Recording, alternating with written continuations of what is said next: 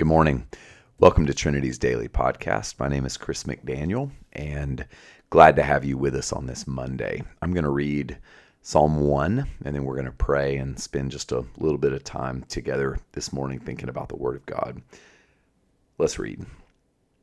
Happy are those who do not follow the advice of the wicked, or take the path that sinners tread, or sit in the seat of scoffers. But their delight is in the law of the Lord, and on his law they meditate day and night.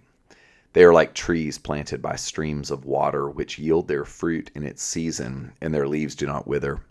In all they do, they prosper. The wicked are not so, but are like chaff that the wind drives away.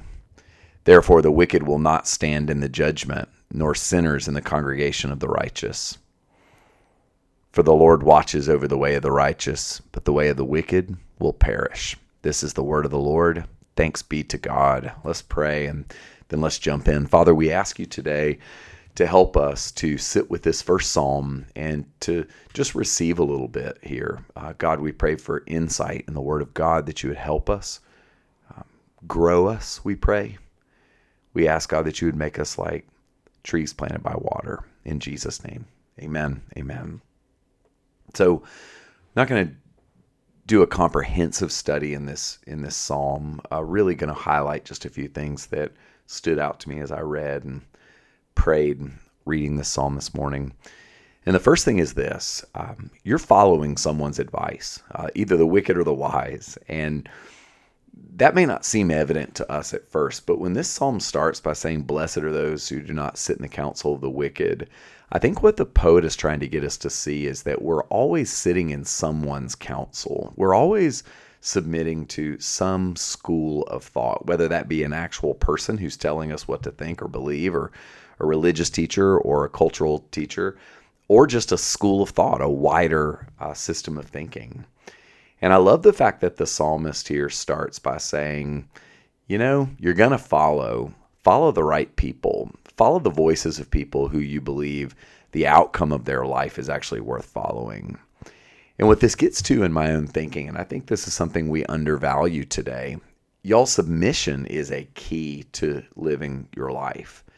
I think submission, uh, surrender, coming under, following, is actually a non-negotiable in life. I, we're going to follow someone or something. Period.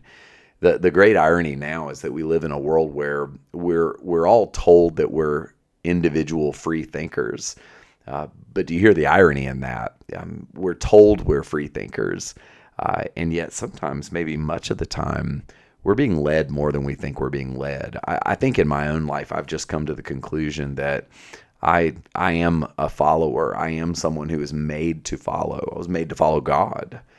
And that means I need to listen to wise people and follow the counsel of Scripture to look at the outcome of certain people's lives and just say, I, I want to be like you. I'm in a place right now in my life to where the older I get, the more I'm seeking out mentoring, mentorship, receiving mentoring. I, I'm giving a lot of mentoring, but to, to be a good mentor, I need to be one who gets it. And so I've got men and women in my life who are older, who've walked further down the road, who are uh, giving me access to their lives, their thoughts. And I would just say to you, you are made to follow. So find out who you want to follow and be upfront about it. Uh, be honest about the fact that you're a receiver. I think submission is really, really important for us. So the psalmist invites us to think about that. And I've been thinking about uh, the the next thing that I want to highlight here recently, which the psalmist I think invites us to learn to delight in the law of the Lord and the truth of the Bible. Uh, the psalmist says, you know, I meditate on your word day and night. So, what does it mean for us to meditate day and night?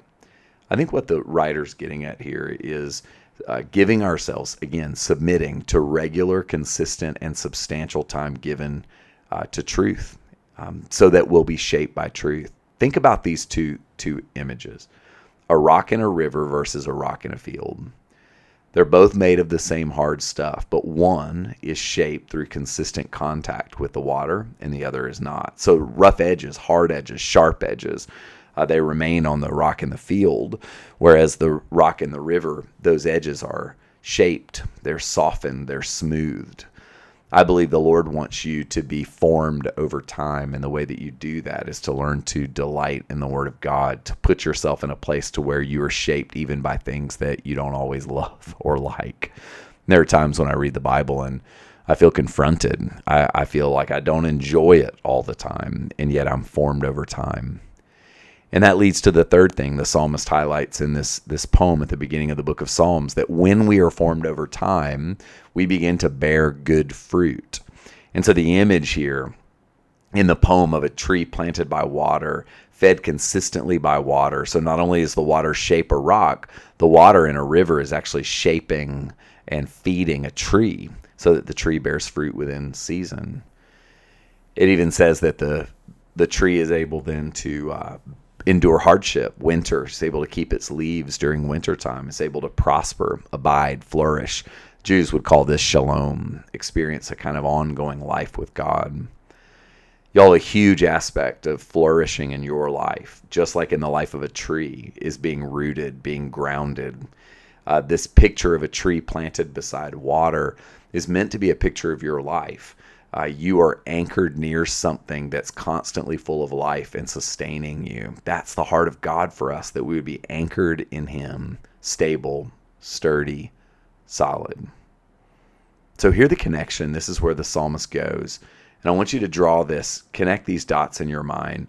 As soon as the psalmist speaks about a, a tree planted by water, he says, The wicked are not so, but they're like chaff that the wind drives away. And when you read the Bible, and if you're familiar with farming culture, chaff and wheat, um, they're separated.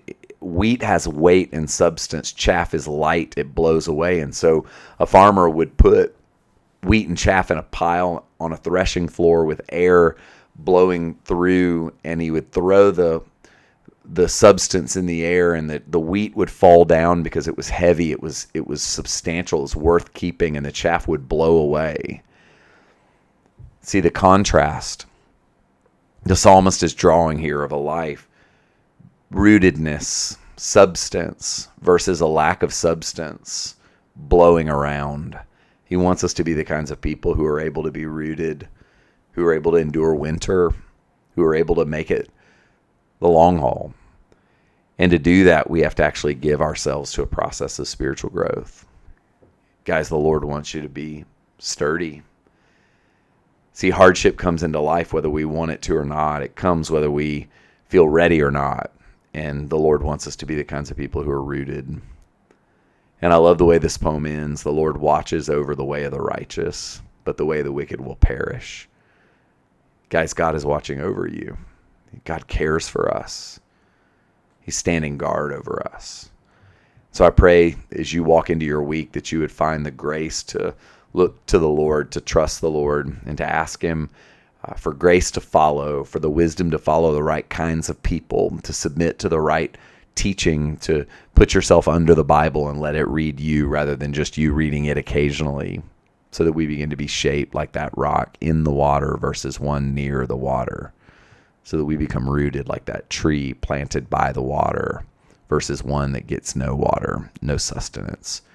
Think about your life Think about what the Lord would ask you to be, and let's move in the right direction. God bless you. Go in peace. We'll see you when we see you.